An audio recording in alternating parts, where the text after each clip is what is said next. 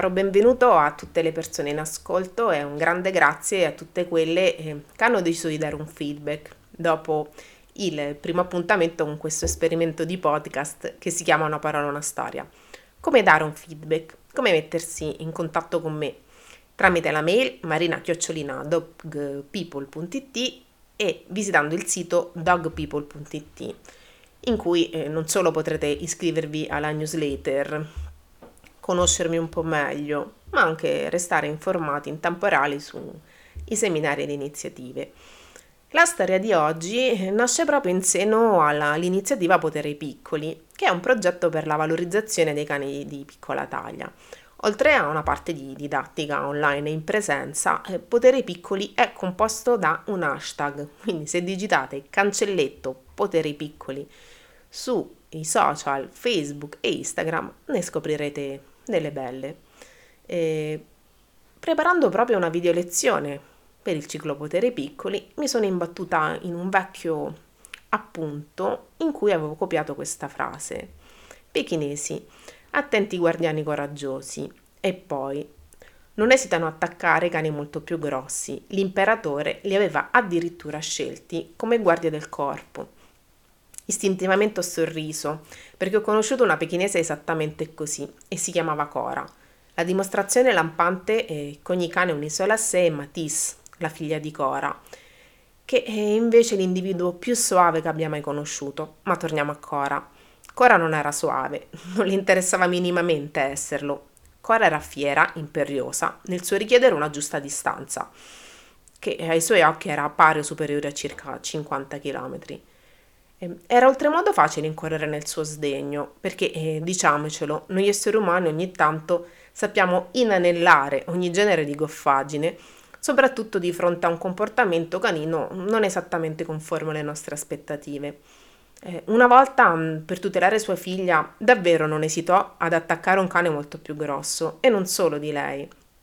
Si trattava di un Doberman che scorazzava libero per il quartiere e aveva dimostrato intenzioni ostili eh, proprio versa, verso Matisse, trattenuta al guinzaglio e senza possibilità di fuga.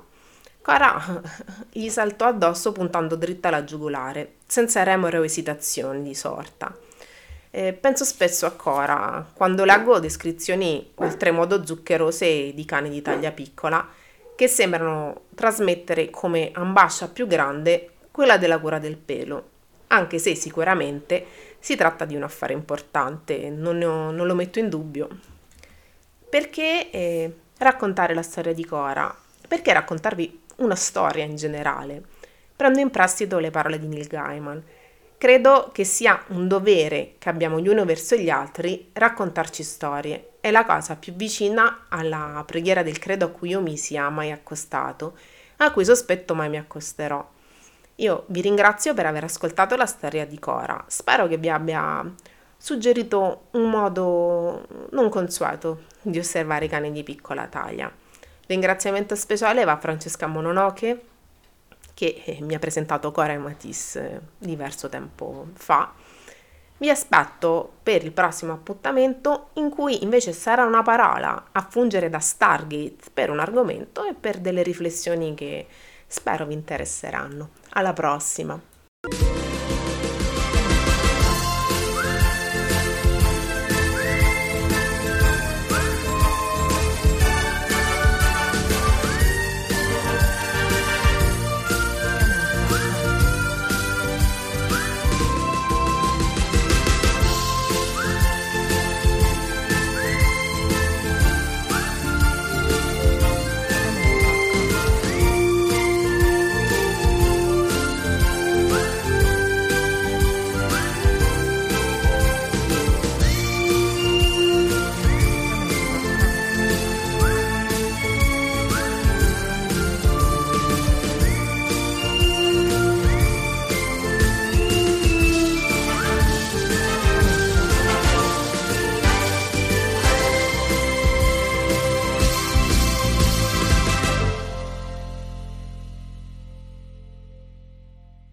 sacramento.com